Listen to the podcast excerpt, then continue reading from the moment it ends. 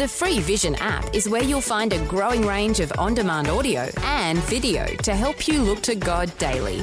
Search Vision Christian Media in your App Store. Audio on demand from Vision Christian Media. Foundations. depending on the atmospheric conditions and everything, they can't always tell whether the new moon has just started. So, what they do is to make sure that they don't miss this particular start, they carry it over two days. And the point is, is that no one knows the hour or the day. Foundations. Understanding the Jewish foundations of our Christian faith. With Robbo Robinson and Mandy Warby.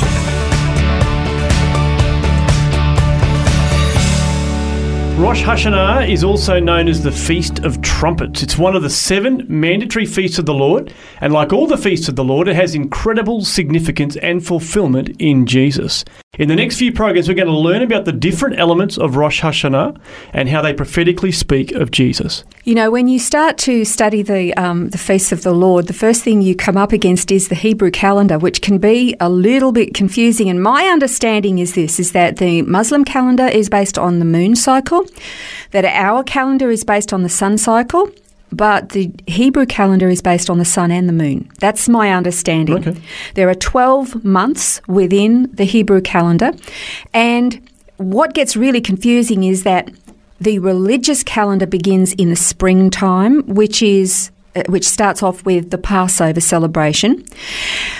But the new year starts in the autumn, and that starts at this particular uh, holiday, which is Rosh Hashanah, the Jewish New Year. But that's also confusing because there are actually four New Years in the Jewish calendar. There's a, a New Year for uh, the counting of months of ki- and kings, the reigning of kings. There is the New Year for trees, which helps them to determine when first fruits will begin. There is the New Year for tithing of animals. And then, there, of course, there is the New Year of years. It's kind of like um, the 1st of January is the start of our new calendar year. Rosh Hashanah on the 1st of Tishri is the beginning of the new calendar year on the Hebrew calendar. All right. So it's, I mean, almost like we, we have a financial year and we have a calendar year. So there's a bit like that, but obviously there's just four of them. Yeah, exactly. And it gets a little bit confusing. Then, of course, then they have their Sabbaths, then they have their new moon celebrations, and it all gets a little bit. And look, any opportunity to have a feast and have a holiday, and they're and they're all for it. But Yeah. yeah, so this is the equivalent of our New Year. Okay. Well, obviously in Australia we celebrate New Year's by you know, going out all night. Lots of people get drunk or you know just party you know to celebrate the new year, welcome the new year in. Yeah. Is is it in that sense the same in Israel? Well, it's both a very solemn holiday, but it is also an extremely joyous holiday. So, yeah, like we have fireworks and people drink too much, eat too much, make a lot of mess and all the rest of it, and then pay for it the next day. Um, there is a lot of partying and celebrating uh, for Rosh Hashanah, but it is also a very solemn event. It's a very serious holiday, and you'll see why as we un- unpack it all. It's it's very joyous, but it's a very serious holiday. So they don't they don't do what we do. They don't get out and you know write themselves off by drinking too much. They don't do that. Hmm. No.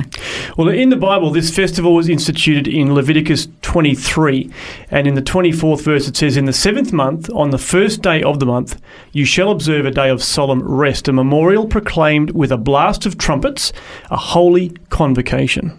Now, a convocation is a, like a calling together or like a formal assembly for a particular purpose. That's what a convocation is. But you, me- you notice there it says that it was a solemn day of rest. It means it's a very serious event. Joyful, yes, it's the start of a new year, but very serious. And interesting too that it, this whole holiday, this festival, is. Um, distinguished by the blowing of the shofar, blowing of trumpets, and they blow a lot. They this there's trumpets all the time. Okay, so this festival is also known as Yom HaZikaron, and it means the day of remembrance. It's also known as Yom Teruah. And that means a day or a feast of trumpets. Now, it's celebra- celebrated over two days, and it's very curious why they celebrate this feast over two days. It's because it, it has to it has to start right at the timing of the new moon. But it's very, very difficult to pinpoint the exact moment because depending on the atmospheric conditions and everything, they can't always tell whether the hmm. new moon has just started. So, what they do is to make sure that they don't miss this particular start, they carry it over two days. And the point is, is that no one knows the hour or the day hmm. of this particular start of the festival for the new year. Terminology is interesting. That's hey? right. Yeah, you certainly that pricks up your ears if you've read the New hmm. Testament because that's a, a bit of a theme that comes through in terms of Jesus' return. Exactly. So, with that in mind, because we're going to spend this program and the next next couple just looking at all the elements of this particular feast and how they're fulfilled in Jesus. So, with that thought, hold on to that one. Hmm. Okay, no one knows the hour or the day. Now, it's believed in Jewish tradition that on the that the God created the universe on the 25th of Elul, which makes the first of Tishri the sixth day of creation. And so this festival is kind of like celebrating um, with blowing of the shofar, and it's blown a hundred times Well, during this festival. There's a lot of blowing of the shofar in Israel. you hear the, the shofar all the time. And because it's the head of the new year, this is this big celebration. Now, there are four different blasts that are used during this um, festival. First of all, there's the tekiah. That's a long single blast used for a king's coronation. All right, so when the king is presented, he comes in and he is coronated and crowned, he's welcomed and accepted. Then there's the shevarim, that's three short whale like blasts, and this is to signify that it's time for the people to repent. Then there's the teruah, which is nine staccato blasts of alarm which is basically like a shock to the system. It's time to get real about repentance, dealing in a soulful response to the repentance that is required when the king is coming. Mm. And then there's the Tekiah Hagadol, which is it's a final long held blast, held as long as they possibly can. And this one is called the last trump. wow. So Okay, does once that- again, we're, we're seeing all these New Testament references into these Yeah. Jewish traditions. It's amazing, isn't it? Okay, so the general general custom doing Rosh Hashanah is to blow first of all the tekiah. This is the coronation of the king. We're welcoming the king. Okay, God is their king. We know Jesus is the king. Okay, mm. we're going to unpack all of this some more, but you can't help yourself. and then, of course, that's followed by these the shevarim for repentance. Then the blowing of the teruah for this individual soul response. It's our personal responsibility to repent and be sorrowful, grieve over sin. You know, sin is so expensive. Hmm. It costs God His Son. yeah, that's right. We got to take this seriously. And then finally, the Tekiah Hagadol, the last trump. Now, this is the sequence that you hear all over Israel. So, when Jewish congregations get together, there are certain passages that they read from their scriptures, from their Bibles. But for Messianic congregations, they also include various passages from the New Covenant because they recognize Jesus as the fulfillment of Yeah. all of these.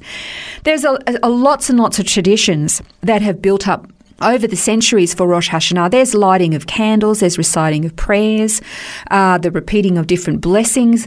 Um, of course, there's food. There's always food in Jewish celebrations, and generally it always has to be something sweet, usually um, apples dipped in honey. And the reason that they do that is because they're offering this to each other, apples and honey, to wish everybody a sweet new year ahead. Oh, wow. They're offer, they're they're wanting to, you know, they're hoping for sweetness for each other, that the year would be good, that it would be filled with good things for people. And if anybody knows that what hardship is like, the Jewish people know what hardship that's is right. like. So it's, it's a big thing for them. They're wishing sweetness and goodness for themselves and their friends and their family, for their communities, for their nation, for the year ahead. Now, there is also the challah bread. We talked about the special challah bread for the Sabbath. There's also a very special bread for um, Rosh Hashanah. And this is kind of round, and it's actually to represent the crown that God will wear. He is their king, He is their sovereign. Again, there's this theme of this king where they're welcoming their king into their presence. Remember, if you remember um, when um, the people rejected God as their king and they wanted a human king? Yeah. One day he's coming back and he's going to be their king again. He's not going to be a human king. N- Not human as, as, well, we know that Jesus is fully God and fully man, but when Jesus comes, he will be their sovereign, a fully divine and fully human king, and he will wear the crown. He will rule uh, from Jerusalem. There's so much more that we will unpack over the next couple of programs. There certainly seems to be a lot of significance to believers in respect of this Feast of Trumpets or Rosh Hashanah, and we'll learn more about it in the next program on Foundations. This has been Foundations, a look at the Jewish foundations of our Christian faith. For study notes, resources and more, see vision.org.au slash foundations. Thanks for taking time to listen to this audio on demand from Vision Christian Media. To find out more about us, go to vision.org.au.